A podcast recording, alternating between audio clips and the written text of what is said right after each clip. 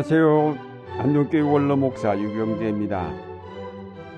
구약 시편 119편은 하나님의 율법을 중심으로 한 노래입니다. 이 시인은 하나님의 말씀인 율법이 이 세상의 어떤 것보다 값진 것임을 알고 그 말씀을 지키며 그 말씀 중심으로 살기를 다짐하였습니다. 그는 말하기를 주께서 나에게 친히 일러주신 그 법이 천만 금은보다 더 귀하다고 하였습니다. 사람들이 귀하게 여기는 천만 금은보다 말씀이 더 귀하다는 것입니다. 즉 그의 가치관이 이미 바뀌었음을 말해줍니다. 사람들은 대부분 재물이 귀하다고 생각하고 어떻게 하든 그것을 얻으려고 밤낮으로 뛰고 있는데 이 시인은 그런 것은 돌아보지 않고 하나님의 율법이야말로 가장 귀한 것이라 여겨 그 말씀을 묵상하며 그 말씀에 순종하여 살기를 힘쓴다는 것입니다. 그러면 그는 왜 천만 금은보다 하나님의 말씀을 더 귀하다고 판단하게 되었을까요? 금은보다 말씀을 택한 시인의 삶을 보면은 계속 고난의 삶임을 고백하고 있습니다. 119편 81절 이하를 보면 그가 어떻게 고난당하고 있는지를 알 수 있습니다. 81절에서는 내 영혼이 지치도록 주의 구원을 사모하며 라고 했습니다. 주의 구원을 기다린다는 것은 지금 그가 말할 수 없는 고난에 처해 있음을 뜻합니다. 82절에서는 주의 말씀을 기다리다가 시력까지 잃었다라고 하였습니다. 83절에서는 내가 비록 쓸모가 없어서 내버린 가죽 부대처럼 되었어도 주의 윤례만은 잊지 않습니다라고 하였습니다. 다 못 쓰게 된 가죽 부대로 자신의 삶을 비유하고 있을 정도로 그의 삶은 형편이 없습니다. 87절을 보면 이 땅에서 그들이 나를 거의 끝장을 내었지만 주의 법도를 나는 잊지 않았습니다. 라고 하였습니다. 그를 핍박하는 자들이 이 신앙인의 삶을 거의 끝장낼 정도로 못 살게 하고 있음을 알 수 있습니다. 그가 말씀을 지키기 때문에 현실적으로 복을 받은 것은 아무것도 없고 오히려 전보다 더한 고난에 처하여 고통을 받고 있습니다.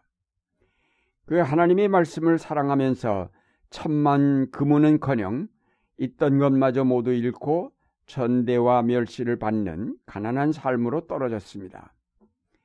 그런데도 왜 그는 금은보다 하나님의 율법을 택하였을까요?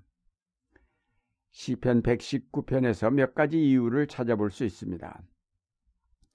우선 160절에 보면 주의 말씀 가운데서 으뜸이 되는 것은 진실이며 주의 의로운 규례는 모두 영원합니다. 라고 하였습니다. 그 말씀은 진실하며 영원하기 때문에 그 말씀을 사랑한다는 것입니다. 하나님의 말씀 속에 인간의 진실이 담겨 있다는 뜻입니다. 그 말씀을 통해 하나님께로 나아갈 수 있으며 인간의 진실을 볼 수 있기 때문에 그 말씀을 사랑한다는 뜻입니다. 동시에 그 말씀이 영원하다는 것은 그 말씀이 보여주는 진실이 시대를 따라 변하는 것이 아닌 영원한 것임을 말해줍니다. 그러기에 진실일 수 있고 따라서 진실은 언제나 영원합니다. 이 시인은 하나님의 율법에서 이 진실을 보았기 때문에 그 말씀을 사랑하게 되었습니다. 우리 예수를 믿는 사람들은 우리의 삶이 어디로부터 왔으며 어디로 갈 것인지를 깊고 넓게 살펴서 그 삶의 진실을 알아야 합니다.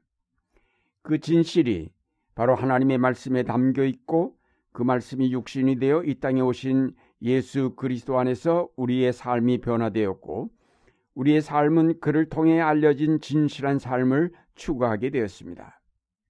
그러므로 우리가 예수를 믿는 목적은 단순히 이 땅에서 복을 받는 데 있는 것이 아니라 영원한 생명 가운데 들어가 하나님을 만나고 그에게 영광을 돌리는 데 있습니다.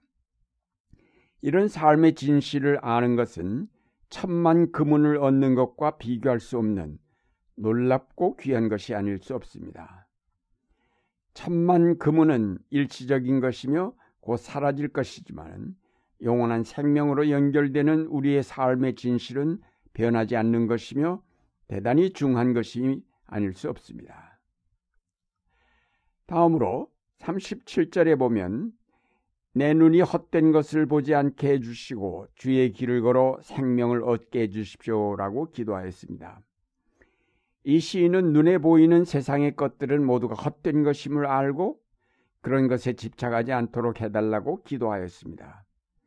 세상이 추구하는 재물과 권력과 명예 혹은 건강이나 안정적인 이 땅의 삶이 모두 헛된 것이라는 사실을 알기에 그는 그런 것 대신에 하나님의 말씀을 따라 영원한 생명을 얻기를 기도하였습니다. 베드로전서 1장 18절 이하 말씀을 보면 이제 여러분은 조상으로부터 물려받은 여러분의 헛된 생활 방식에서 해방되었습니다. 그것은 여러분도 알지만 은이나 금과 같은 썩어질 것으로 되지 않고 흠이 없고 티가 없는 어린 양의 피와 같은 그리스도의 귀한 피로 되었습니다. 라고 하였습니다. 우리 믿는 사람들은 그리스도의 보배로운 피로 이 땅의 헛된 것들을 쫓는 생활에서 해방되어 거듭나게 되었다는 것입니다. 거듭났다는 것은 바로 우리가 영원한 생명으로 나아가게 되었음을 뜻합니다. 이 땅의 가치관을 버리고 영원한 생명을 얻기 위한 새로운 가치관을 갖게 되었음을 뜻합니다.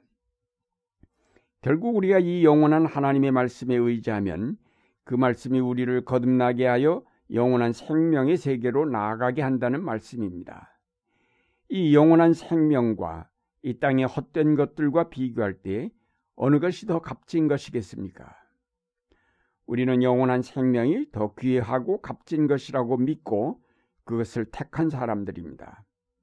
그러므로 우리는 세상의 헛된 것들을 이미 버린 사람들입니다. 재물이나 권력이나 명예 같은 것들이 헛되다는 사실을 분명하게 알고 그에 대한 미련을 완전히 버리고 영원한 생명을 택하였습니다. 이것이 바로 우리의 십자가입니다. 이미 우리의 가치관은 그리스도 안에서 거듭나면서 변화되었습니다.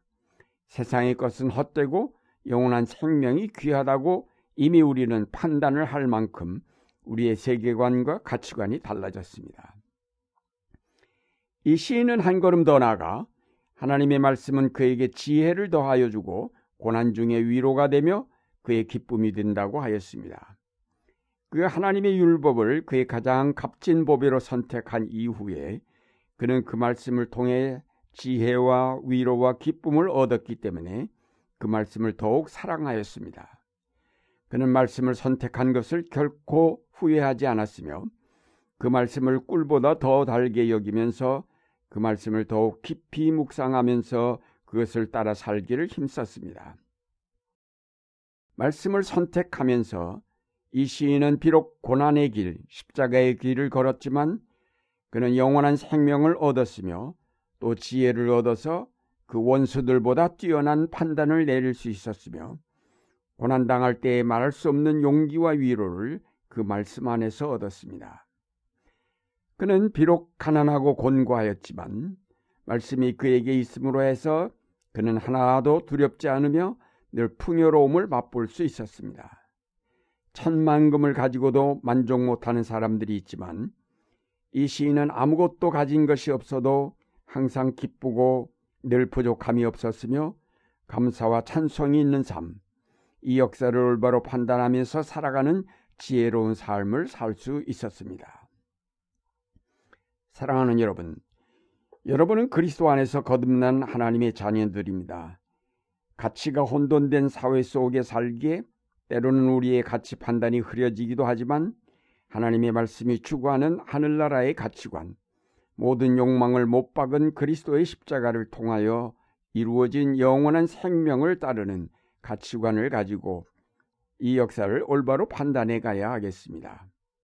영원한 진실을 담고 있는 하나님의 말씀이 늘 여러분의 길잡이가 되므로 그릇된 길로 미혹됨 없이 끝까지 하나님의 나라를 바라보며 나아가시는 여러분이 되시기를 바랍니다. Thank you.